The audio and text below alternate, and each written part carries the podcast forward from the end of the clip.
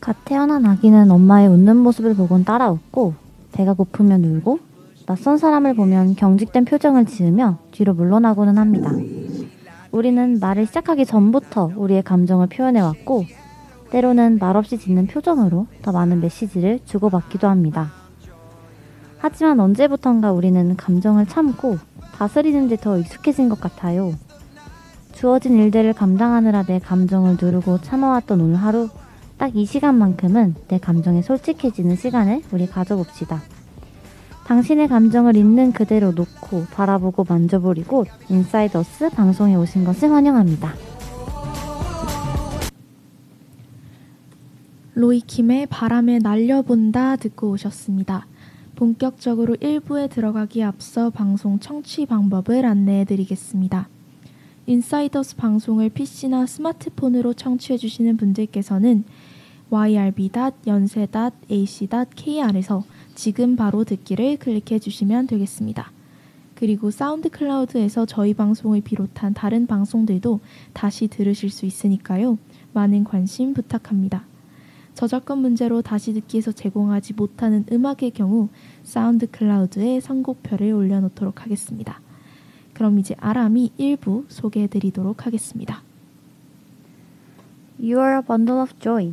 태어난 그 순간부터 우리는 누군가에게 기쁨을 주고 사랑을 받으며 태어났습니다. 그리고 처음으로 말을 떼고 걸음마를 걷고 낯선 누군가를 만나고 누군가를 사랑하면서 하나씩 감정을 배워갔어요. 그중 우리의 인생에서 가장 중요한 기억들은 핵심 기억이 되고 인격의 섬을 이루며 지금의 우리를 만들었습니다. 일부 기억 저장소에서는 저희 DJ와 같이 우리들의 소중한 감정과 특별한 기억들을 꺼내어 회상 튜브 위로 올려보는 시간을 갖도록 하겠습니다. 네, 오늘 저희 1부 주제는 미안함과 고마움인데요. 주제에 대해서 얘기를 하기 전에 오랜만에 저희 두 DJ가 함께 방송을 진행하고 있기 때문에 간단하게 서로의 근황을 먼저 체크해 보도록 하겠습니다. 아람은 저 없는 동안 어떻게 지냈나요? 어, 일단 제재랑 함께하는 방송이 너무 그리웠어요. 왜요? 혼자 하니까 정말 너무 힘들기도 하고 또 옆에서 같이 얘기해주는 사람이 없으니까 외롭더라고요. 어, 그러면 혼자 방송하는 것보단 둘이 방송하는 게 낫다. 그럼요. 100번 그렇습니다. 알겠습니다. 저도 저번 주에 혼자 방송을 하면서 아, 이쯤에서 아람이 웃어 줘야 되는데 라고 아하. 생각했는데 아람이 다행히 채팅으로 들어와서 음, 웃어줬던 맞아요. 포인트가 몇 개 있어서 굉장히 감동을 받았습니다. 그러면 오늘 저희 주제 미안함과 고마움에 대해서 본격적으로 얘기해 보도록 할게요. 언제나 그랬듯이 사전적인 정의 먼저 알아보도록 하겠습니다. 미안함은 남에게 대하여 마음이 편치 못하고 부끄러움을 뜻한다고 합니다. 고마움은 남이 베풀어준 호의나 도움 따위에 대하여 마음이 흐뭇하고 즐거움이라고 하는데요. 반대되는 개념이죠. 미안함은 마음이 편치 못하고 부끄럽다. 고마움은 마음이 흐뭇하고 즐겁다. 이 사전적 정의에 저희가 조금 엥 싶었던 표현들이 몇 개가 있어요. 첫 번째는 미안함에서 부끄러움이 들어가는 이유에 대한 의문이 생겼는데요. 아람의 경우에는 왜 부끄러움이 들어간다고 생각하나요? 어, 아무래도 미안함을 느낀다는 건 자기의 잘못을 인정하기 때문이 아닌가라는 생각이 들어요. 그런 감정이 자신한테도 부끄럽고 상대방한테도 부끄럽기 때문에 이런 게 사전적 정의에 들어가 있지 않나 생각을 했습니다. 제제 생각은 어때요? 저는 오히려 미안함보다는 고마워할 때 부끄러움이 좀 많이 생기는 것 같아요. 아, 그럴 수 있겠네요. 아하. 왜냐하면 고맙다는 거는 사실 미안함과 고마움의 감정의 구분이 저는 모호하다고 생각을 하거든요. 음흠. 우리가 흔히 말할 때 미안한 경우만 있지는 않은 것 같아요. 보통 내가 아까 아람이 말했던 것처럼 잘못을 해서 미안한 경우, 근데 그 잘못을 상대방이 대신 뭐 처치를 해주던가 아니면 용서를 해줬을 때 고마운 마음, 이게 고맙고 미안해가 같이 가는데요. 저는 이 과정에서 부끄러움이라는 단어는 미안함보다는 고마움이라는 감정에서 더 드러나는 부분인 것 같아요. 예를 들어서 고, 미안함은 나의 잘못에서 오는 부끄러움이 있다면 고마움은 내가 그 상황을 책임지지 못했다. 음, 누군가에게 나의 책임을 떠넘겼고 그 사람이 결국 해결을 해줬다는 부분에서 아 나는 내 일을 책임지지 못하는구나 하는 부끄러움의 감정이 크게 도드라진다고 생각을 하거든요. 음, 그럴 수 있을 것 같아요. 저도 왠지 고맙고 미안한 감정을 한 번에 느낀 경험이 좀 있는 것 같습니다. 어, 굉장히 최근의 일인데 제가 지난주에 신경 쓸 일이 많아서 친구랑 이제 약속을 잡아놓고 어디서 만날지 만나서 뭘 할지 의논을 하는데 이제 카톡 답장도 제때제때 못하고 막 의견 제시도 잘 못하고 이런 상황이었어요. 근데 제가 그렇게 일이 많고 바쁜 와중에 그렇게 건성으로 대답을 했는데 친구가 오히려 혹시 너 무슨 일 있는 거 아니지? 라고 음. 걱정을 해주더라고요. 그 순간 너무 친구한테 미안해지면서 아 이렇게 또 나를 이해해 주니까 굉장히 또 고마움이 느껴지기도 했습니다. 확실히 제제 말처럼 그런 미안함과 고마움이 독립된 감정이 아니라 또 연속해서 찾아오는 감정인 것 같기도 해요. 맞아요. 이게 사실 고마운 거는 상대방이 개입한 순간에 고마움이 생기는 거잖아요. 그쵸? 사실 미안해는 상대방이 내가 잘못을 한지 몰라도 미안할 수 있어요. 맞아요. 뭔지 알죠? 내가 잘못을 저질렀어. 그러면 엄마가 그걸 발견하기 전에 나는 이미 미안해. 그쵸? 라는 감정이 드는데 엄마가 그때 딱 와서 뭐 접시를 깨뜨렸는데 오셔가지고 아 괜찮아 뭐 제재 괜찮아 엄마가 치워줄게 이러면서 이제 또 고마움의 감정이 올라오는 거니까 사실 부끄러움은 혼자서도 부끄러울 수 있지만 누군가의 시선이나 개입이 왔을 때 저는 부끄러움을 느낀다고 생각을 해서 어, 이 사전적 정의가 저는 솔직히 좀 마음에 안 들었어요. 그렇네요. 비단 미안함뿐만이 아니라 고마울 때도 우리는 부끄러움을 느낄 수 있는 것 같습니다. 그리고 고마움 또한 흐뭇하고 즐거움이라고 했는데 네. 사실 고마울 때는 흐뭇하고 즐거운 것보다는 사실 미안함이 차지하는 부분이 더 큰 것 같아요. 그렇죠. 고마울 때 흐뭇하고 즐거웠던 적 있어요? 사실 즐거움까지는 이해를 할 수 있는데 흐뭇하다는 뭔가 상대방이 느껴야 할 감정이 아닌가 싶습니다. 맞아요. 그래서 아람도 최근에 고맙고 미안한 감정을 경험했던 걸 알려주었는데 저 같은 경우에도 최근 여름 방학 때 막 프로젝트를 하면서 제가 팀장이었어요. 음, 네. 팀장이었는데 제가 그 당시에 너무 심한 번아웃이 와서 음, 프로젝트를 제대로 진행하지 못하고 말도 예쁘게 할 수 있는 걸 이거 이렇게 해야지 막 이거 왜 이렇게 안 했어? 아 지금 시간이 얼마나 나 아직 이것밖에 못했어? 라면서 막 재촉했던 경험이 있거든요. 음, 근데 그 프로젝트가 끝나고 한 언니가 손편지를 써온 거예요. 네. 그러면서 읽어주면서 그 내용이 어, 나는 뭐 제재가 우리 팀의 팀장에서 너무 좋았고 너한테 많이 배웠고 막 너를 통해서 내가 더 성장할 수 있을 것 같아 라는 그런 말을 들으니까 편지를 써준 건 고마운데 네. 오히려 너무 미안한 거예요.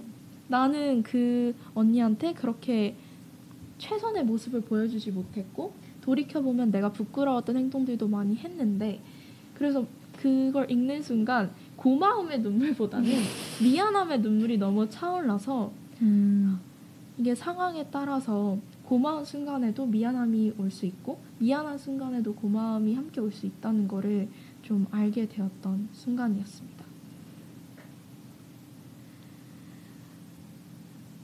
그러면 우리 이제 미안함과 고마움은 고마울 땐 보통 호의를 받아서 고마운 거고 미안할 때는 보통 우리가 도움을 요청해 누가 도움을 응해줄 때 나타나는 감정이잖아요. 그렇죠.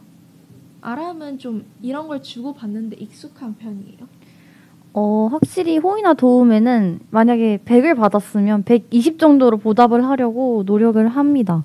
이게 사실 애써서 그렇게 나를 위해서 해준 거잖아요. 그거에 대한 감사함을 표현하는 데 있어서는 똑같이 해주는 거 이상의 어떤 보답이 필요하다고 생각을 해요. 그래서 예를 들면 만약에 기프티콘 선물을 받았어요. 음. 스타벅스 메뉴를 받았으면 네. 저는 그거보다 하나 더 비싼 거 있잖아요. 아 진짜? 네. 차라리 음료라도 좀 더 좋은 거 있는 걸로 선물을 하려고 그렇게 좀 소소하게 노력을 하는 편입니다. 제재는 어떤가요? 아람은 되게 어, 마음이 큰 사람 안-. 저는 정확하게 기브앤테이크하거든요. 아, 그렇군요. 누군가 나한테 이만큼을 줬다. 그러면 저는 그대로 주는 게 음, 서로 부담이 안 가는 그쵸. 거라고 생각해요. 장기적으로는 그게 나을 수도 있어요. 왜냐하면 만약에 상대가 나한테 1만 5천 원짜리 기프티콘을 줬는데 내가 3만 원짜리로 대갚는다? 그럼 그 상대는 나중에 3만 원짜리를 돌려받아야 되잖아요. 아 그렇네요. 그래서 저는 아 근데 이게 또 관계마다 다른 것 같아요. 철저하게 기브앤테이크를 하는 관계가 있는 반면 오히려 떡 하나 더 주겠다는 심정으로 이렇게 하는 관계도 있는 것 같고 이거는 관계의 성격에 따라서 다른 것 같기는 합니다. 음, 맞습니다. 근데 저 같은 경우에는 호의나 도움을 받는 걸 잘 못해요. 아, 아람은 거절 잘하는 성격이에요. 잘 못해요. 어렵습니다. 저는 누군가 아람이 이렇게 끙끙 하고 있는데 네. 내가 이거 도와줄게 하면은 아람은 아 감사합니다 하고 도움을 받는 편이에요 아니면 아 제가 끝까지 해볼게요 좀 물러나 주세요 라고 하는 편인가요? 어, 저는 싫어도 일단 그 호의를 거절하지는 않아요. 그리고 어. 그걸 얼만큼 이제 반영할까 이런 거는 저희 선택인데 거기다 대고 싫다고는 잘 못하는 것 같아요. 아 그래요? 저는 제가 최근에 또 성격 유형 검사를 했거든요. 네. 그 강사분이 계셨는데 강사분이 저한테 아 제재는 제재는 굉장히 싫고 조음이 뚜렷한 사람이고 음. 굉장히 거절을 또렷하게 하는 성격이다라고 하시더라고요. 오. 근데 하시는 말씀이 사회생활에서 그런 성격은 좋지 않다. 라고 하시는 거예요. 음. 저 같은 경우에는 누군가 나한테 호의를 주거나 도움을 요청하면 그게 네. 부담스러워요. 어. 그래서 솔직히 말하면 좀 지는 기분도 들어요. 아, 그럴 수 있겠네요. 음. 뭔가 나 혼자서 해놓고 싶은데 뭔가 내가 도움을 받는 것 자체가 좀 자존심이 상하는 편이 있는 것 같습니다. 어. 그럴 수 있을 것 같다는 생각이 또 드네요. 내가 도움을 요청한 것도 아닌데, 그죠? 맞아요. 그래서 오늘은 우리가 감정에서 자존심 부리는 일이 참 많잖아요. 그렇습니다. 어, 사실 대부분의 감정은 혼자서 느끼는 경우가 많은데 미안함과 고마움 같은 건 감정이 향하는 대상이 확실히 있다는 점에서 또 특별한 것 같아요. 그래서 그렇기 때문에 또 가장 잘 표현해야 하는 감정이 아닐까라는 생각이 듭니다. 어, 맞아요. 누군가에게 향하는 대상이 있는 감정이기 때문에 전달이 돼야지 사실 의미가 있는 감정이기도 그렇죠. 하잖아요. 혼자 그걸 간직하면 안 돼요. 미안함과 고마움을 혼자 간직하다가는 어, 남들의 눈총을 그렇죠. 피할 수가 없습니다. 하지만 우리는 여러 가지 이유로 우리가 느끼는 만큼 미안하다 혹은 고맙다라고 표현을 잘 못하게 되는 것 같아요. 맞아요. 앞에서 이제 사전적인 정의도 나왔지만 부끄러움 역시 그것에 한 몫을 하는 것 같습니다. 또 얘기한 것처럼 도움이나 호의가 어, 남에게 좀 지는 느낌이 들 수도 있고 또 나는 원치 않았는데 받은 도움에 대해서 우리는 선뜻 고맙다고도 잘 못하게 되는 것 같아요. 어, 이제 또 저는 그 중에 다른 이유가 있다고 생각을 했는데 바로 자존심이라는 이유가 생각이 났어요. 맞아요. 혹시 제재는 자존심이 강한 편인가요? 저는 항상 누군가 너는 어떤 사람이야라고 물어봤을 때 자존심은 강하지만 아니다. 자존심과 자신감은 강하지만 자존감이 없는 사람이라고 얘기해요. 어, 또 그쵸? 완전 다른 용어긴 해요. 근데 제재는 자존감이 낮아 보이지 않아요. 아 그런 말 많이 듣는데 저는 사실 인프피라서 집에 가면 맨날 제 웁니다. 나는 왜 이럴까? 뭐 이런 감정을 전달해야 하는 일에 있어서도 감정을 잘 전달하지 못하다 보니까 음. 아왜 내가 그때 그 말을 전해주지 못했을까 음. 하는 경우에서도 굉장히 죄책을 많이 하고 개인적으로 제 스스로 제 성격을 좋아하는 편이 아니라서 어, 자존심만 강하고 자존감은 낮은 편이에요. 음. 저도 이게 자존감과 자존심이 다르다라는 것을 알면서도 자존심을 버리지 못하는 경우가 굉장히 많았던 것 같습니다. 그래서 제- 오늘 두 번째 주제는 자존심에 대해서 본격적으로 얘기를 해볼 건데 이게 자존감이랑 연결지어서 굉장히 많이 다뤄지는 감정이기도 해요. 사실 둘 다 자존이라는 단어에 각각 다른 한자어가 붙어서 만들어진 단어입니다. 자존이라는 것은 자기의 품위를 스스로 지킴이라는 뜻인데요.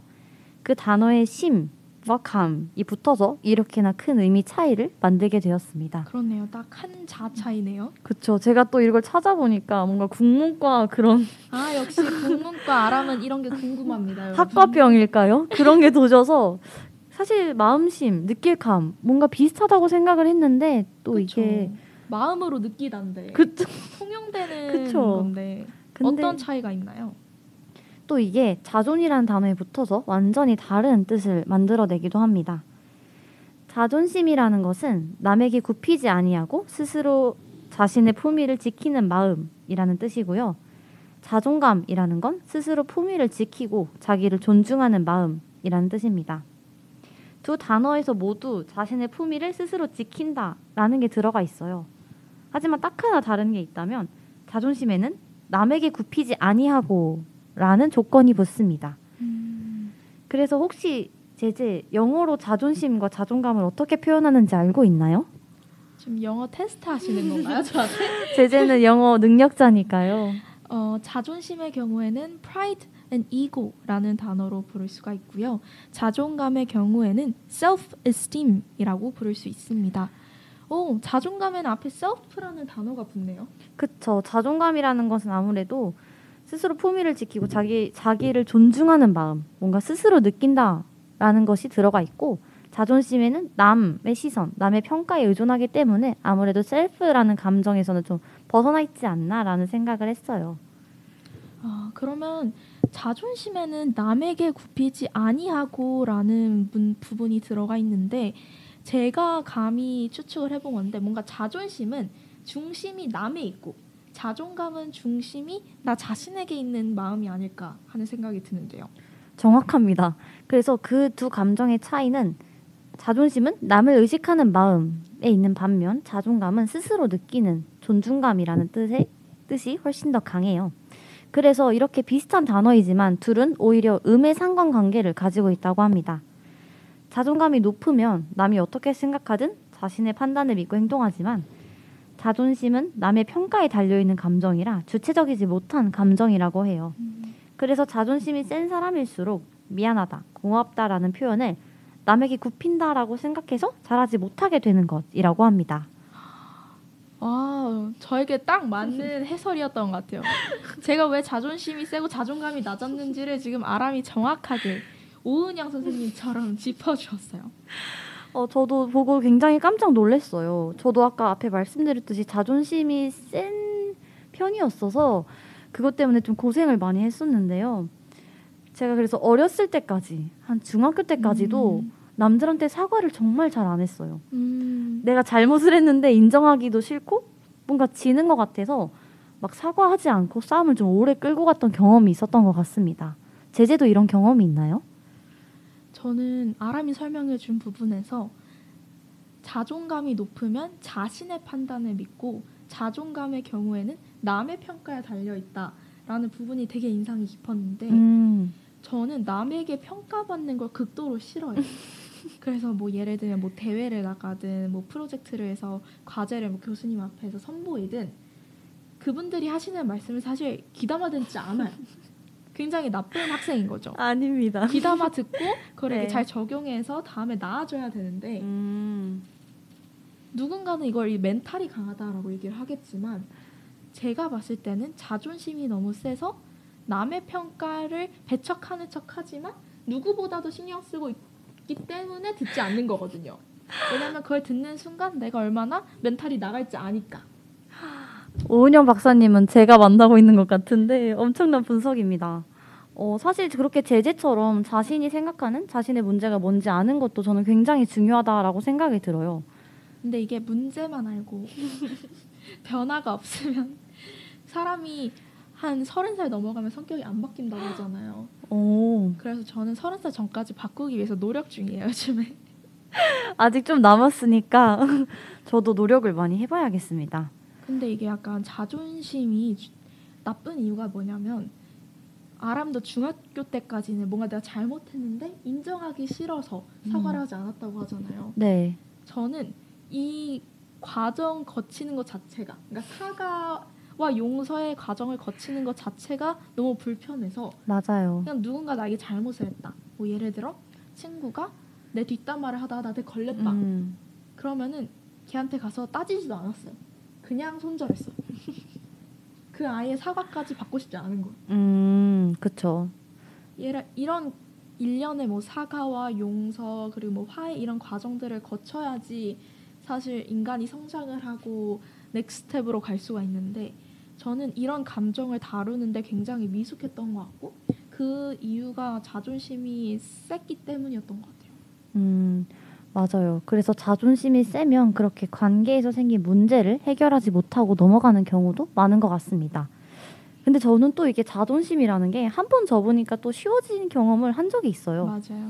제가 고등학교 때 친구한테 좀 신경질적으로 말을 한 적이 있어요. 이게 친한 관계니까 그냥 아무 생각 없이 뱉었던 말이었는데 어, 내가 생각해도 좀 심한 것 같더라고요. 음. 근데 늘 평소에 그랬듯이 잘못을 인정하지 않고 좀 넘어가려고 했는데 친구가 이제 자리를 피하려고 하더라고요. 그래서 이게 어. 봤는데 이 눈물에 눈이 아니 눈에 눈물이 그렁그렁한 거예요. 그래서 그 친구가 자리를 피하려고 했는데 제가 이제 보고 어 그냥 바로 사과가 튀어 나왔어요. 미안하다고. 아, 무의식적으로 네, 눈물을 이게- 보는 네. 순간 그래서 아 이게 잘못한 걸 알았는데 인정하지 않겠다는 욕구보다 친구한테 미안하다는 마음이 훨씬 더 커서 그런 게 가능했던 것 같습니다. 그래서 그 뒤로는 그 친구에게도 그렇고 다른 사람한테도 바로 바로 사과를 하는 게 생각보다 어렵지 않다라는 걸 알게 됐어요. 이게 형식적으로 하면 안 되지 안 되고 진짜 잘못을 인정하고 사과를 해야 한다라고 느꼈습니다. 그리고 사과를 할 때에는 다음에 그러지 않겠다라는 약속이 함의되어 있다 있어야 한다고도 생각을 했어요. 그래서 지금까지도 친하다고 말을 세게 하지 않으려고 노력하기도 하고 잘못한 게 있다면 바로 사과를 해야겠다라는 마음가짐을 가지고 살고 있습니다. 맞아요. 친하다고 말을 세게 하지 않는 거 진짜 중요한 것 같아요. 맞아요. 그래서 제가 네, 이게 사람들이랑 얘기할 때 존댓말을 선호하는 경향도 있어요, 사실. 맞아요. 아람이 저한테 아직도 가끔씩 존댓말을 하거든요. 그래서 당황스러울 때가 있어요. 아, 아람이 나에게 선을 긋나? 근데 이게 제가 친하니까 좀 말을 세게 하는 경우가 있었어가지고 아, 그러지 않기 위해서 의도적으로 그럴 때도 있는데 내 제재한테는 이제 친하기도 하고 예의도 지키고 싶어서 그런 존댓말이 튀어나오는 것 같습니다. 저는 아람이 말을 세게 하는 게 약간 상상이 안 가요, 사실. 아람 되게 나긋나긋하게 항상 상냥하게 말하거든요. 근데 아람이 혹시 여기 아람이랑 친하신 분 아람의 어머니 계신가요?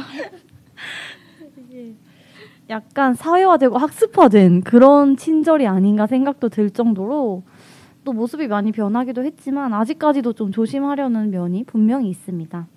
이게 사람이 참 특이한 게 친하면 오히려 그 사람이 소중해지기 때문에 더 소중히 다루고 말을 할 것 같은데 친할수록 사실 막대하게 되잖아요. 정말요. 그러면 안 되는 걸 알면서도 좀 막대하게 편하게 대하게 하는 거- 되는 것 같아요. 근데 지금 아람이 한 번 사과를 하니까 그 뒤로부터는 사과가 쉬워졌다 라고 얘기를 하고 사실 저는 사과를 잘하는 건 그 인연을 소중히 여긴다는 증거 같거든요. 그렇죠. 내 자존심보다 더 중요한 관계라는 거죠. 그래서 저는 그 전에 그런 일, 사과와 화해라는 일련의 과정을 거치기 싫어서 그걸 건너뛰고 바로 손절했다고 했잖아요. 다시 돌이켜 보면 저한테 정말 소중했던 관계였는데 내가 그걸 시도조차 하지 않았음에 후회하는 날이 꼭 오더라고요. 음, 그렇죠. 불편하더라도 거쳐야 하는 과정이 있었다라고 느끼게 된 걸까요? 맞아요. 그래서 그 뒤로부터는 아, 자존심을 조금 아람처럼 굽히고 내가 정말 나에게 큰 상처를 준 사람이면은 멀리 해야 하는 게 맞지만 그런 의도가 아니었고 서로가 그걸 알았다면 내가 소중히 여기는 만큼 그 관계의 마무리나 혹은 성장도 내가 주의를 들여서 해야겠다라는 생각이 들었습니다. 맞아요. 그래서 이 주제를 선택하면서 하고 싶었던 얘기는 비단 미안함과 고마움이 아니더라도 자존심 때문에 상대방에게 표현을 하지 못하는 일은 없었으면 좋겠다라는 메시지를 전달하고 싶어서였습니다. 그쵸. 그놈의 자존심이 먹일래 이런 이런 정말로요. 표현 많이 있잖아요. 맞아요. 자존심이 밥 먹여주냐 이런 얘기도 많이 하는데요. 어 제가 또 시를 너무 좋아요. 시 네. 시를 읽다 보니까 또 소설과는 완전히 다른 매력이 있더라고요. 그래서 그러다가 찾은 시가 있었는데 오늘 주제와 관련되어 있어서 한번 읽어드리겠습니다. 좋습니다. 원태현 시인의 자존심이라는 시인데요. 지금 생각해보면 그까지 자존심 아무것도 아닌데 그땐 뭐 그리 대단했던지 같이 식은 척 아무렇지도 않은 척 했을까? 요즘 마음속에서 자존심이 미련한테 혼나고 있어. 네가 뭐 그리 잘났냐고. 날 이렇게 아프게 하냐고. 너 때문에 내가 왜 아파야 하냐고. 그래도 자존심은 아무 말 안 해. 사과도 없이 듣기만 하고 있어. 마지막 자존심을 위해선가 봐. 저는 이 시가 자존감의 특성을 굉장히 잘 나타낸 시라는 생각이 들어요. 자존심 때문에 미련이 있고 후회가 있으면서도 끝까지 아무 말도 하지 않고 듣기만 하는 게 그게 마지막 자존심을 위한 거다라고 시가 얘기를 했는데 자존감이라는 걸 의인화해서 사람처럼 나타내는데 이렇게 또 잘 표현할 수가 없지 않을까라는 생각이 들었습니다. 저는 그 유미의 세포들에도 이런 세포들이 하나씩 있잖아요. 아, 네. 지금 약간 자존심 세포와 미련 세포가 약간 싸우고 있는 그 상황이 지금 너무 잘 그려졌어요. 어, 딱 그런 장면으로 연출을 할 수도 있겠네요. 그렇죠. 미련 세포가 이제 자존심 세포 계속 뭐라고 하는데 음. 자존심 세포는 이제 헤드폰 끼고 noise cancelling 하고 가만히 앉아 있는 그런 장면이 떠올랐습니다. 다 들리는데 인정하지 않고 안 들린 척하고 맞아요. 딱 그런 성격일 것 같습니다. 그래서 어, 이 자존심이라는 시를 쓴 원태연 시인이 바보와 멍청이라는 시를 또 써, 쓰셨는데요. 이 시 역시 관계에서 자존심을 내세운 것에 대한 후회와 미련을 나타내는 시입니다. 그래서 원태현 시인은 자신의 가치관을 또 자신의 다른 시에서 잘 녹여냈다고 보았는데요. 그의 가치관처럼 자존심 때문에 소중한 상대방을 잃는 일은 없었으면 좋겠다라는 메시지를 드리고 싶습니다. 그래서 자존감, 자존심은 어리석은 자의 소유물이다라는 헤로도토스의 말이 있는데요. 자존심이라는 장벽을 허물고 주변 사람들에게 미안함과 고마움을 충분히 표현할 수 있었으면 좋겠습니다. 그래서 준비한 노래가 있는데요. 자존심을 부리고 소위 남자답다라는 이유로 사랑하는 사람에게 차갑게 대했던 남자의 후회를 담은 곡입니다. V1의 그런가 봐요 듣고 오시겠습니다. V1의 그런가 봐요 듣고 오셨습니다. 아주 가사가 오늘 주제와 찰떡인 곡이었어요. 아까 아람이 어, 원태현 시인의 자존심이라는 시를 읽으면서 저는 이 구절이 굉장히 인상 깊었는데요. 그땐 뭐 그리 대단했던지 같이 식은 척, 아무렇지도 않은 척 했을까라는 척 부분이 저는 굉장히 신, 어, 굉장히 어, 확 와닿았어요. 오늘 우리가 계속 말했던 게 어, 자존심 부려서 나는 괜찮은 척, 안 미안한 척, 안 고마운 척 하지 말고 마음을 전달하자가 오늘 지금껏 우리 방송의 주 주제였는데요. 그러면 이제 마음을 전달할 때도 진짜 미안한 척, 고마운 척이 아니라 진심을 다해서 마음을 전달해야 될 거잖아요. 그래서 세 번째 주제는 사과와 감사의 말이라고 준비해 보았습니다. 아람은 사과나 감사를 받을 때 선호하는 형태가 있나요? 뭐 예를 들면 사과의 편지가 있을 수도 있고 사과의 말, 전화가 있을 수도 있고 혹은 미안해 하면서 선물을 이렇게 쓱 주는 경우도 있을 텐데 어떤 형태를 가장 선호하나요?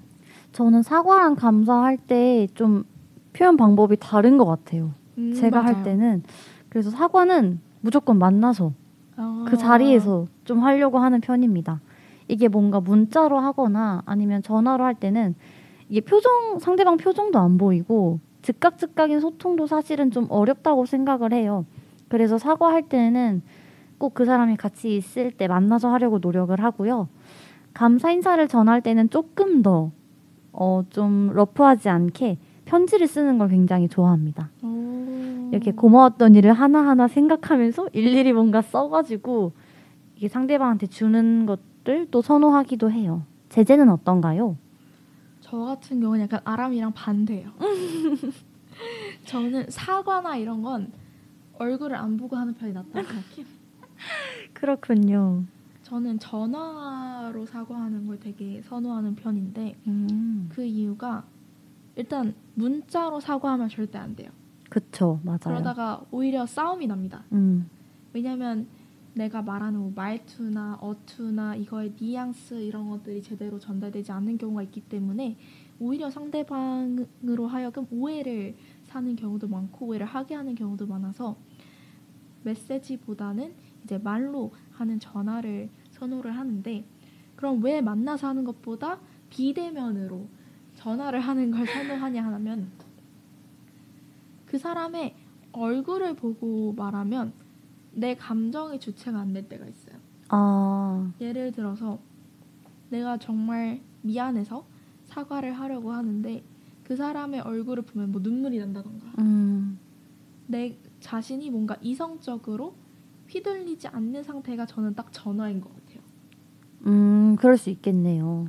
아니면 사실 두려운 마음도 있을 거예요. 내가 화해를 했는데 화해를 요청하거나 뭐 사과를 했는데 그 사람의 표정이 보기 싫은 이유도 있어요.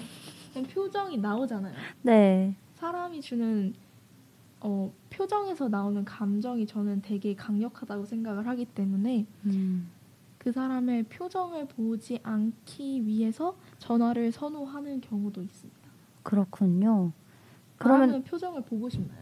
어? 저는 일단 내가 진실하다는 걸 보여주고 싶은 마음도 있고 또 내가 사과를 했을 때 상대방이 수용을 하는지 그러니까 사실 음. 전화나 문자는 연기가 된다고 생각을 해요. 근데 만나서 하면은 얘가 진짜 내 사과를 받아주나? 얘가 진짜 다 마음이 누그러졌나? 이런 거를 바로 확인할 수 있어서 적어도 저는 뭔가 그렇게 하는 게 제 마음도 편하고 상대방한테도 진심이 느껴지지 않을까 생각을 했습니다. 음, 맞아요. 아람과 같은 분들도 계시고 저와 같은 분들도 계실 텐데요. 저는 어, 반대로 감사의 경우에는 편지 쓰는 것도 저도 좋아하고요. 그다음에 선물 주는 거 좋아합니다. 음, 그 사람이 뭐 평소에 이런 걸 좋아했다 혹은 이런 게 필요했다 하는 게 포착이 됐다면 감사의 편지와 함께 주는 걸 좋아하는데 사실 여자에게 굉장히 취약한 선물이 하나 있잖아요. 뭐죠? 여자에게 취약한 선물이요? 어떤 걸까요? 꽃다발이 있죠. 아, 그쵸. 또 다른 게 생각이 났는데 아 뭐예요? 또 뭐 있어요? 저는 명품이 아닐까 생각을 했는데 너무 속물 같아 보여서 아 명품 선물을 진짜 받아본 적이 없어가지고 또 그런 게 생각이 나버렸네요. 그래서 고맙다, 미안하다 이런 것도 꽃으로 표현을 할 수 있다는 사실 혹시 알고 계셨나요? 저는 꽃말이 있다는 건 알고 있었는데 보통은 뭐 감사합니다, 음. 사랑합니다 이런 류의 꽃말만 알지 네, 어, 미안하다 약간 이런 류의 꽃말은 잘 못 본 것 같아요. 그쵸. 대체로 이제 연인 간의 사랑이랄지 조금 더 넓으면 뭐 친구와의 우정 이런 것들을 상징하는 꽃들은 굉장히 많은데 미안하다, 고맙다 이렇게 전달하는 꽃들은 많지 않은 걸로 알고 있어요. 하지만 그렇기에 조금 더 특별한 선물이 될 수 있지 않을까 생각을 해봅니다. 혹시 히아신스라는 꽃을 아시나요? 아니요 몰라요. 히안시스. 네, 굉장히 예쁘게 생긴 꽃인데 그냥 히아신스는 차분한 사랑이라는 꽃말을 가지고 있습니다. 하지만 보라색 히아신스는 미안합니다 라는 꽃말을 가지고 있다고 해요. 아 히안신스가 여러분 크게 세 색깔이 굉장히 많아요. 핑크색 히아신스도 있고 하얀색 시아, 히안신스도 있고 보라색 히아신스도 있는데 오늘 아람이 설명해 줄 거는 보라색 히안신스죠. 그렇죠. 이게 색깔별로 또 의미가 다릅니다. 같은 꽃이어도 색깔에 따라서 구체적인 꽃말을 나눌 수가 있는데요. 그런 꽃들이 굉장히 여러 가지가 있는데 또 다알리아라는 꽃이 있어요. 다알리아 자체의 꽃말은 그렇지 않지만 이것이 흰색일 경우에는 당신의 친절에 감사합니다. 라는 꽃말을 가지고 있다고 합니다. 아 다알리아는 또 무슨 꽃이죠? 저도 이번에 새로 찾아보게 된 꽃들인데 사실 굉장히 익숙한 꽃말들이 있잖아요. 해바라기나 맞아요. 뭐 장미 같은 경우는 굉장히 익숙한데 이런 꽃들은 또 새로운 꽃말, 우리에게 좀 낯선 꽃말들을 가지고 있어서 우리가 잘 몰랐던 것 같아요. 아 여러분 다알리안 꽃은 겨울에 주로 피는 꽃이고 좀 작약같이 생겼어요. 음, 그리고 그쵸. 굉장히 화려한 빨간색, 핑크색, 음. red, 핑크, 보라 계열의 꽃입니다. 아, 저희 방송 중에 꽃말을 전문적으로 하는 프리가든이라는 방송이 있는데요. 잠시 약간 체험 프리가든 체험을 하고 있습니다. 그쵸. 그래서 이렇게 누군가에게 미안하고 고마운 감정을 전할 때 꽃을 선물해 보는 것도 하나의 방법이 될 수 있을 거라는 생각을 이번에 하게 됐습니다. 맞아요. 꽃이 가지는 그 파워가 사실 대단한데요. 뭔가 요즘은 공식처럼 김연우에는 케이크, 선물, 꽃 이렇게 세트가 있지만 이래서 뭔가 하나 누가 빠뜨리면 굉장히 신경 쓰이는데 그 중 하나가 바로 꽃이에요.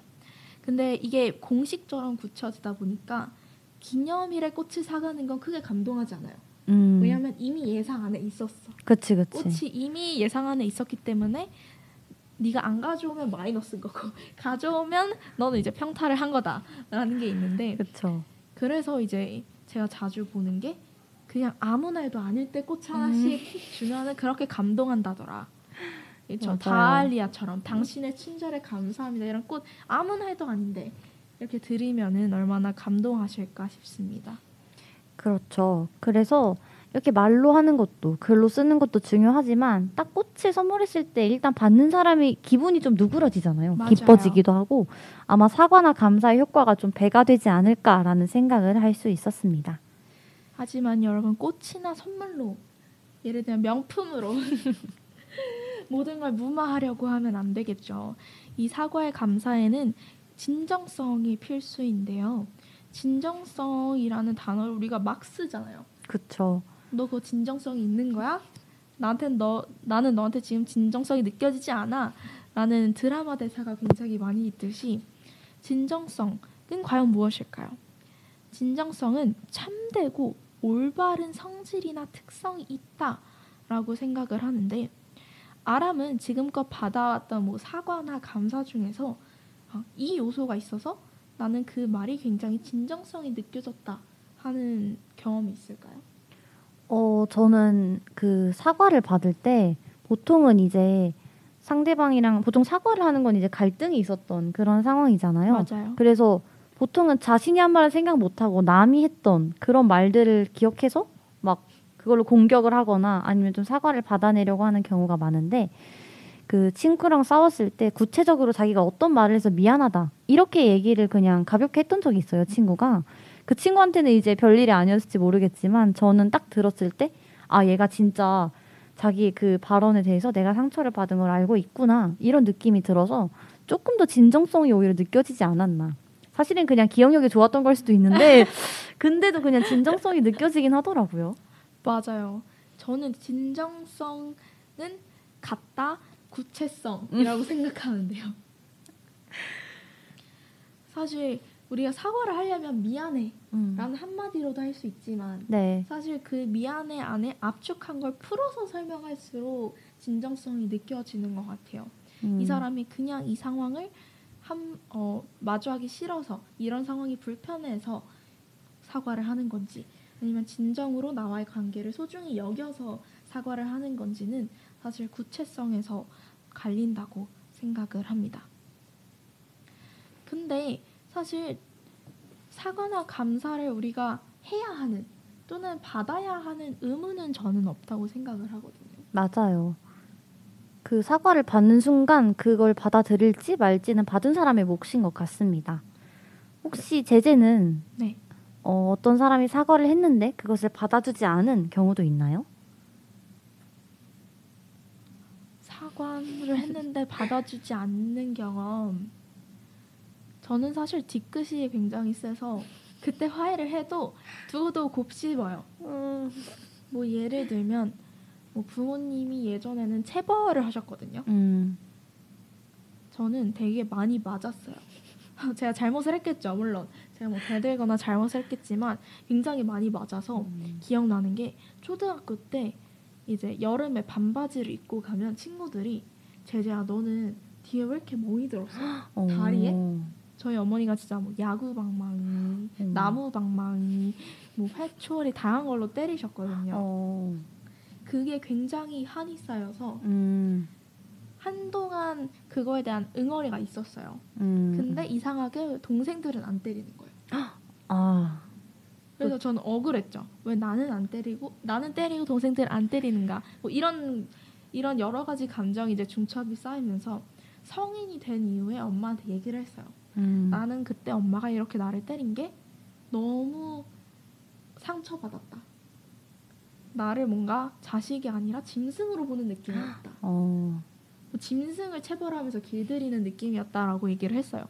그래서 이제 엄마가 미안하다. 음. 그때는 엄마가 엄마 제가 작년이니까 엄마도 음. 이런 훈육이 처음이라서 그렇게 서투른 방법을 사용했던 것 같다라고 얘기를 했지만 사과를 받았지만 이해가 되면서도 음. 그 사과를 사실 온전히 받아들이기에 제가 아직 어른스럽지 않은 걸 수도 있고 사과로서 그 내가 받았던 상처가 완전히 아물지는 않는구나를 느꼈던 경험이었어요. 음. 그래서 결국은 사과가 모든 걸 해결할 수 없기 때문에 사과를 받든 안 받든은 개인의 몫이지만 그 유무와 상관없이 내가 남아있는 상처들을 이겨내고 앞으로 나가는 게 어쩌면 그 과정의 핵심이 아닐까 하는 생각이 들었습니다. 그렇죠. 단순히 사과의 말로도 지워지지 않는 상처들이 분명히 있는 것 같습니다. 어, 저 같은 경우도 사과를 받았다고 해서 다 받아주지는 않았던 것 같아요. 그, 어, 진짜 좀 관계가 많이 틀어져서 막 그 친구가 저에 대한, 저와 둘이 있었던 얘기를 막 남들한테 하고 다니고, 어, 심지어는 약간 와전해서, 어, 왜곡해서 네, 그렇게 전달한 아이가 있었거든요. 네. 그 친구가 1년이 지나서 저한테 이제 연락이 왔는데 음, 어 내가 너한테 사과를 하고 싶은데 하면서 어쩌고 저쩌고 미안하다 이렇게 보냈어요. 그리고 끝에 네가 사과를 받 을지 말지는 네 결정인데 그냥 이걸 읽었으면 좋겠어라고 얘기를 했거든요. 맞아요. 그래서 읽고 말았습니다. 아, 일- 그냥 뭐 사과를 받고 싶지도 않고 그냥 저는 아까 제재가 손절 얘기했었죠. 네. 제가 좀 드물게 손절을 한 경우인데 그때 그 끝난 관계에 대해서는 더 이상 뭐 그거를 막 그 상처를 떠올려서 회복시키고 싶지도 않고 용서를 맞아요. 하고 싶지도 않고 그래서 그냥 깔끔하게 끝내는 게 낫지 않을까 싶어서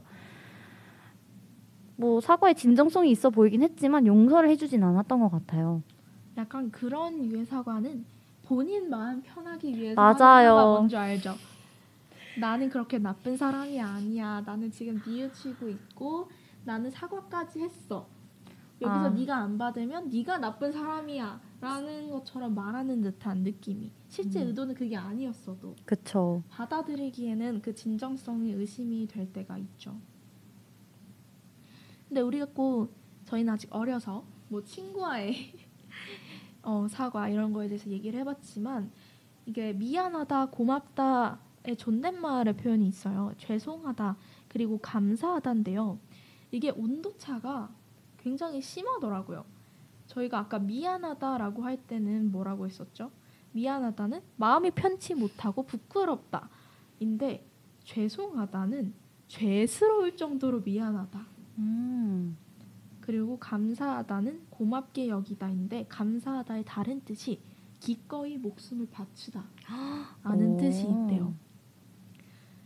그러니까 우리가 인생을 살면서 어른 분들께 아니면 선배 분들께 죄송하다 감사하다라는 얘기가 할 때가 많은데 되게 사소한 걸로 음. 오히려 우리는 뭔가 나이 차이가 많이 나면 날수록 관계가 되게 조심스러워지잖아요. 그쵸. 그래서 되게 사소하고 소소한 일로도 죄송하다라고 하고 음. 되게 사소한 걸로 또 감사하다고 하고 이럴 때마다 이 뜻을 생각하면 내가 정말 죄스러울 정도로 그분께 죄송한가? 내가 정말 기꺼이 목, 목숨을 바칠 정도로 감사한가? 음. 이 말의 무게가 우리가 생각하는 것보다 굉장히 크고 그렇기 때문에 진심을 담아서 해야 하는구나를 존댓말의 표현을 통해서 저는 좀 알아보게 되었습니다. 어, 단순히 반말 존댓말의 차이가 아니라 의미 있어도 또 그 감사한 마음, 미안한 마음의 깊이를 또 달리 나타내는 것 같아요. 맞아요.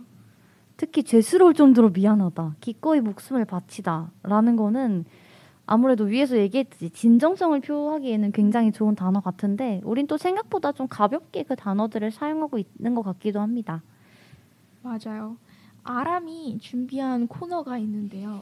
사과문 입문편이라고 해서 사과문의 요소를 한번 설명해 준다고 합니다. 어, 사실 사과문을 작성하는 경우가 뭐 흔하진 않죠. 뭔 맞아요. 중대한 잘못을 저질렀거나 그래서 사과문을 쓰는 요령이 우리가 많이 없기도 한데 그래도 우리가 알아야 할 꼭 들어가지 말아야 할 것, 넣지 말아야 할 표현들에 대해서 간략하게 얘기를 드려보려고 합니다. 우선은 본의 아니게 라는 표현은 쓰면 안 된다고 해요. 그리고 오해라는 단어도 그 사과의 진정성을 의심하게 할 수도 있고 또 등 떠밀려 사과하는 느낌이잖아요. 맞아요. 그래서 그런 표현도 지양하는 것이 좋고 그럴 뜻은 없었지만 앞으로는 신중하게 억울합니다. 그리고 저만 잘못한 것은 아닙니다. 그럴 의도는 아니었지만 이런 식으로 자신의 잘못에 대해서 변명을 하거나 아니면 억울함을 표시하는 것은 사과문에는 좋지 않다라고 해요. 아, 저 이거 보면 생각나는 게 있는데 예전에 초등학교 때 반성문 많이 쓰잖아요. 아 그러네요. 반성문에 들어가지 말아야 할 것의 리스트였던 것 같아요. 이게 선생님이 너 지금 여기 오해 썼어? 음, 너 지금 억울하다고 했니? 너 이거 반성 제대로 안 하고 있구나. 다시 써와. 어, 하는 것처럼 사과문도 마찬가지인 것 같습니다. 그쵸. 그리고 또 우리가 조심해야 될 게 있다고 합니다. 세상을 바꾸는 시간 15분이라는 네. 프로그램에서 박지현 대표가 강연을 했는데 사과를 할 때에는 내가 왜 그랬는지를 설명하는 것, 즉 사과 이유를 논리적으로 설명하려고 하지 말라라고 했습니다.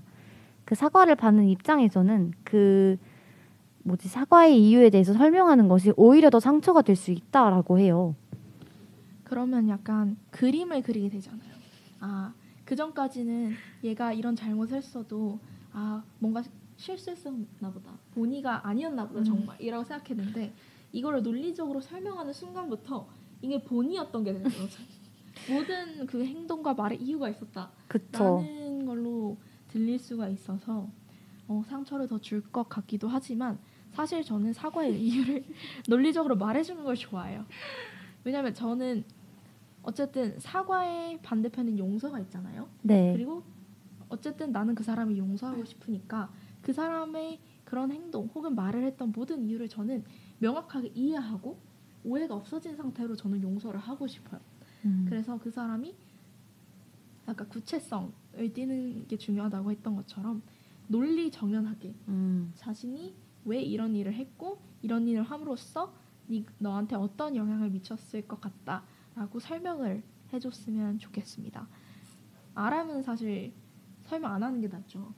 저도 약간 어 그렇게 설명을 하려고 하면은 약간 변명으로 들릴 여지가 있지 않을까? 저는 생각을 했어요.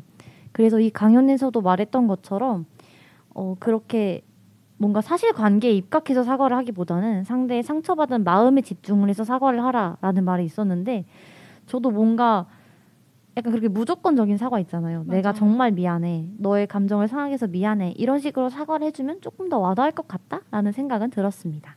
이렇게 사과받는 사람의 입장이 다르니 여러분이 사과를 할 분의 성향을 잘 고려하셔서 고르시길 바랍니다. 옵션 1 굉장히 진심으로 감정에 초점을 맞춰서 사과를 하는 게 이제 아람의 어, 측면이었고요. 옵션 2 논리적으로 본인이 어떤 걸 잘못했고 어떤 이유에서 사과를 해야 되고 그게 상대방이 어떤 영향을 미쳤을지를 논리적으로 설명하는 게 옵션 2 제재의 입장이었습니다. 오늘 이렇게 1부에서 미안함과 고마움 그리고 사과와 감사의 말까지 다양한 측면에서 얘기를 나누어 보았습니다. 우리는 어, 저스틴 비버의 Sorry라는 명곡을 듣고 2부로 돌아오도록 할게요. 2부의 intro곡 들어보고 오셨습니다. 오늘의 첫 번째 이야기 아람이 시작을 해드리도록 하겠습니다. 네, 1부에서 미안함과 고마움에 대한 다양한 이야기를 해봤는데요. 이 감정을 이어가서 오늘 들려드릴 이야기는 불편한 편의점 2권에 나오는 최 사장 이야기입니다. 혹시 제제 이 책을 읽어보셨나요? 저 불편한 편의점은 교보문고에 가면 베스트셀러에 항상 있는 책이었는데 이제 1권도 있고 2권도 나왔더라고요. 네, 맞아요. 오늘 소개해 드릴 것이 바로 2권에 나오는 이야기입니다. 어, 소설의 배경은 2021년 코로나19가 한창 유행하던 시기 대한민국입니다. 최 사장은 청파 제일정육식당의 주인으로 10년 동안 영업을 해왔고 두 아들과 부인과 함께 살고 있습니다. 동네 장사를 하며 단골도 제법 생기고 덕분에 낡은 빌라 한 채를 사고 아들의 학비도 벌 수 있었는데요. 거리두기 단계가 강화되며 도저히 가게를 운영할 수 없을 지경이 되어버립니다. 이제 아내와 아들들도 합세해서 가게 일을 돕게 되어요. 이제는 아들의 등록금도 대주지 못하는 상황인데 아내는 이때 배달, 다, 배달 사업이 성행하자 최 사장에게 포장 서비스를 시작하자라고 설득을 합니다. 하지만 최 사장은 고기는 바로 구워야 맛있다. 코로나 끝날 때까지만 기다리자라며 고집을 부렸어요. 팔리지 않는 고기가 매일 넘쳐났지만 고기 발주도 멈추지 않았습니다. 그러면서 확자금 대출을 받기 위해 아들이 다른 곳에서 알바를 하고 있다고 하자 최 사장은 도리어 집안일 안 하고 남의, 남의 가게 품을 판다라며 화를 내어요. 참다 못한 아내는 자기 고집만 부리고 꼰대 같은 짓 할 거면 혼자 해라 라고 소리치며 가게를 나옵니다. 최 사장은 뒤에 대고 고래고래 소리를 치긴 했으나 내심 자신의 고집 때문에 아내와 아들이 자신을 피하는 건 아닐까 걱정을 하게 돼요. 이후에 가게를 나왔던 아내와 함께 저녁을 먹으며 이야기를 나눕니다. 그리고 다툼을 하게 되는데요. 다음은 책의 대화를 인용한 것입니다. 아들 상처 준 말도 기억을 못하니 아들이 아빠 멀리하는 것도 이해를 못하는 거야. 아내가 젓가락을 탁 내려놨다. 알았어, 미안해. 갑자기 눈시울이 뜨거워졌다. 미안하단 말이 눈물 버튼을 누르듯 울컥해왔지만 아내 앞에서 약한 모습을 보이는 건 죽기보다 싫었다. 최 사장은 심호흡을 하며 필사적으로 울음을 참았다. 입술을 깨물며 안간힘을 쓰는 그를 묵묵히 바라보던 아내가 입을 열었다. 외식 와서 이런 말해서 나도 그러네. 겁이 나. 아내가 그의 말에 집중해주는 게 느껴졌다. 최 사장은 그동안 말하지 못했던 마음을 털어놓았다. 모든 게 걱정이야. 내가 꼰대라 욕먹어도 소신을 지켜야 가게도 가족도 지킬 수 있다고 생각했다고. 그렇게 살아왔고. 그런데 이제 그게 안 통하니 더 겁나고 두렵다고. 아내가 그의 손을 잡았다. 최 사장은 눈을 똑바로 뜨려 있었다. 이상이 책의 내용입니다. 이렇게 최 사장은 자신의 마음을 처음으로 아내에게 고백을 하게 되고 또 사과를 하게 돼요. 남편의 사과를 받은 아내의 분노는 눈, 눈 녹듯이 녹아내립니다. 아내는 아들들과 자신은 늘 최 사장이 편이었으며 이 어려움을 함께 이겨낼 수 있을 거다라고 얘기를 해요. 그 뒤로 아내와의 관계도 달라집니다. 집에 오자 아내는 최 사장을 위해 과일을 깎아놓고 맥주를 따라주는 등 친절을 보입니다. 그리고 집에 돌아온 아들과 함께 술자리를 가지며 많은 이야기를 나눴고 고깃집 최 사장이 아니라 남편과 아빠로서 가족들의 이야기를 듣게 돼요.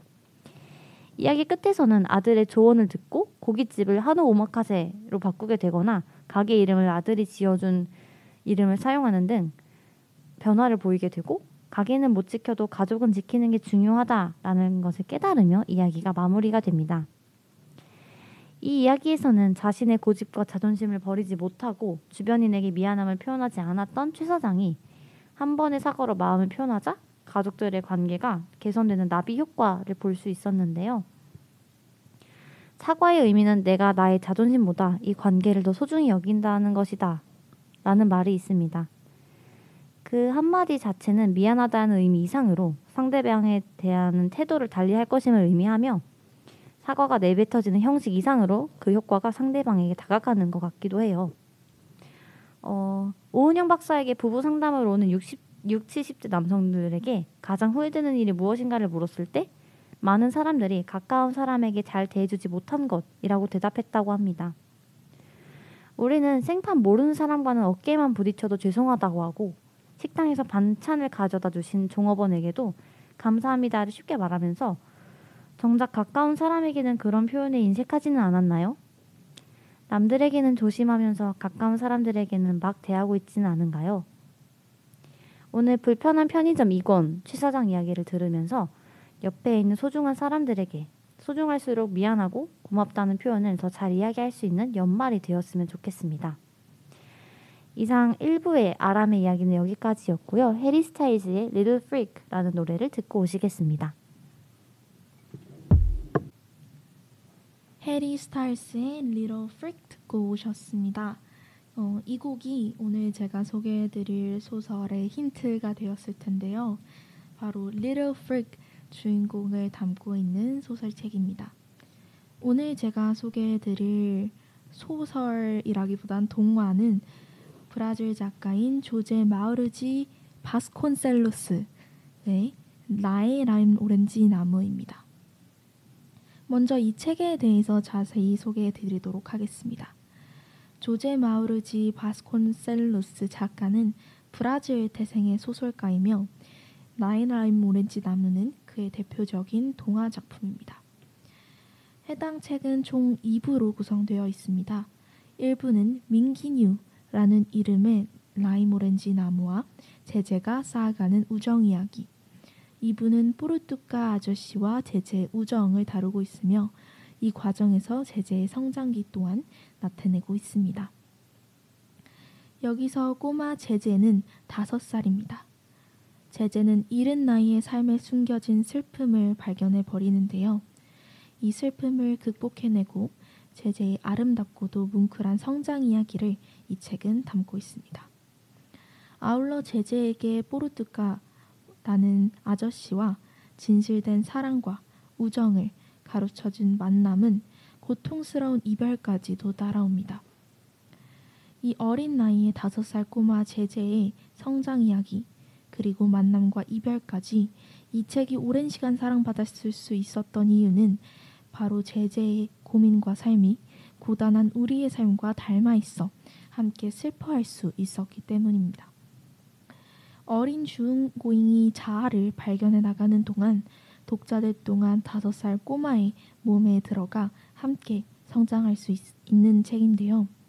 또한 가난과 무관심 속에서도 순수한 영웅을 간직한 제제를 보면서 눈물과 웃음을 짓게 됩니다.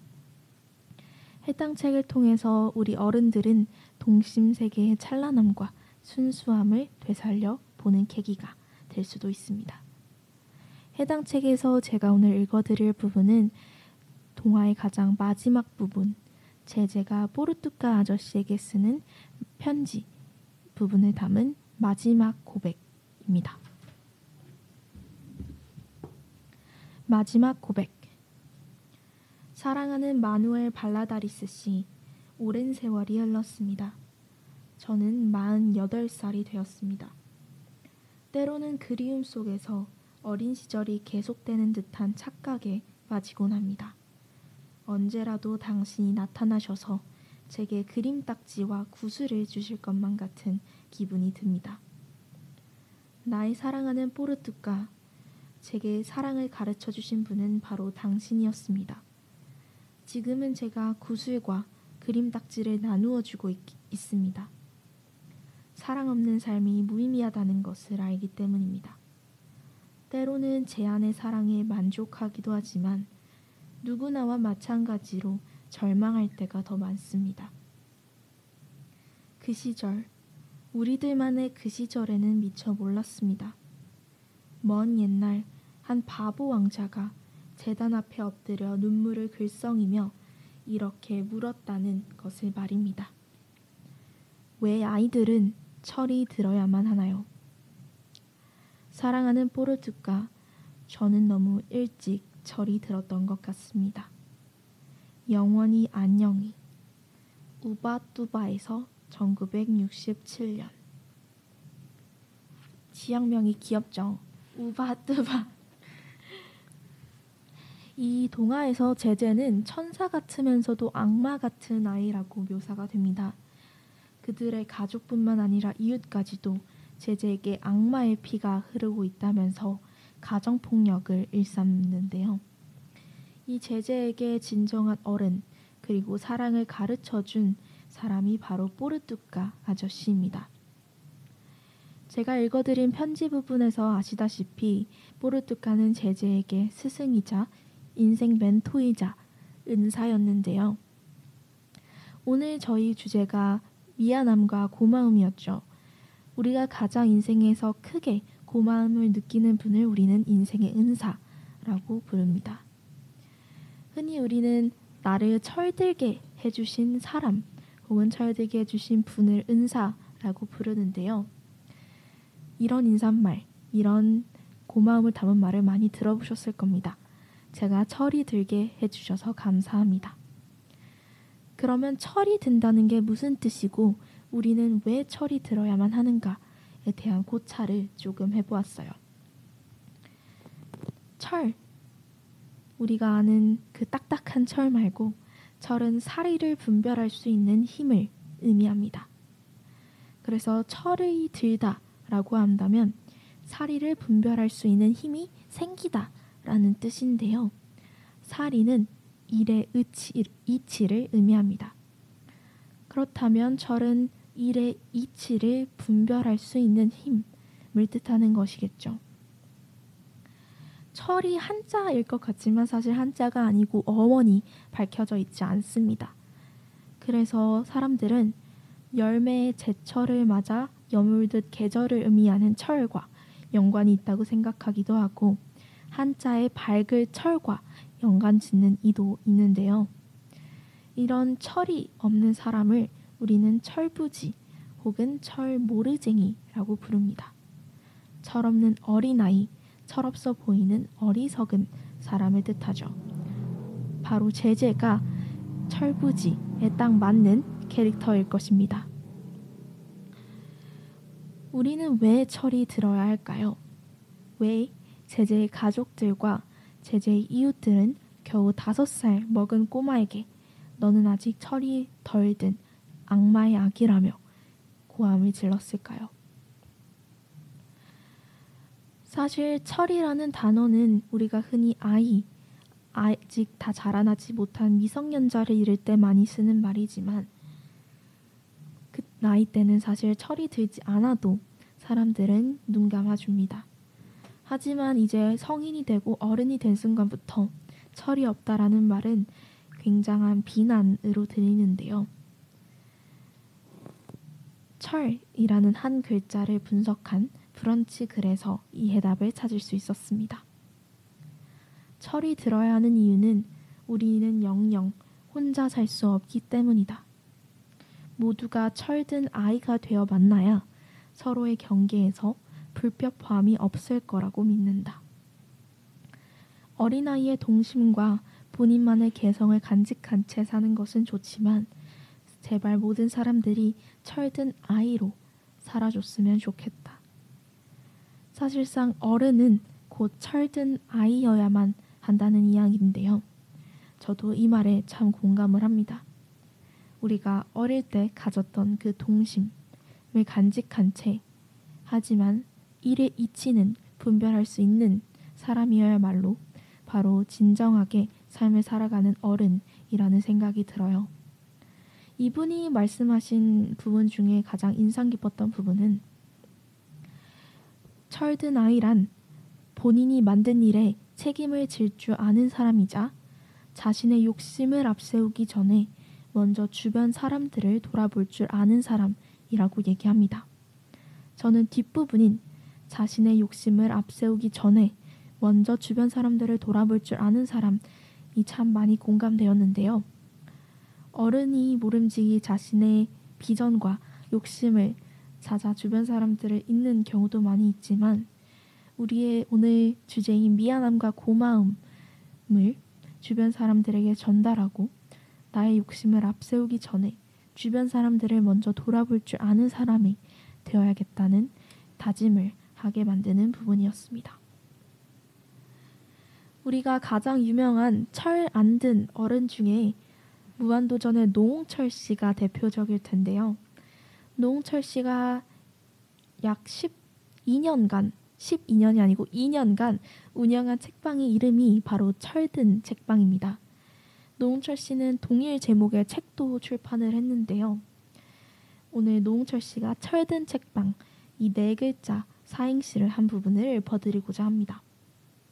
철 들고 싶은 사람도 오, 고철 없는 사람도 많이 오는 든 사람만 오는 게 아니고 안 든 사람이 더 많이 오는 책을 싫어하는 사람이나 어려워하는 분, 분들이 만만하게 오는 공간 방이라고 생각할 수 있는 공간 노홍철의 방이 아니라 내 방이라고 생각하고 편하게 놀러 오세요.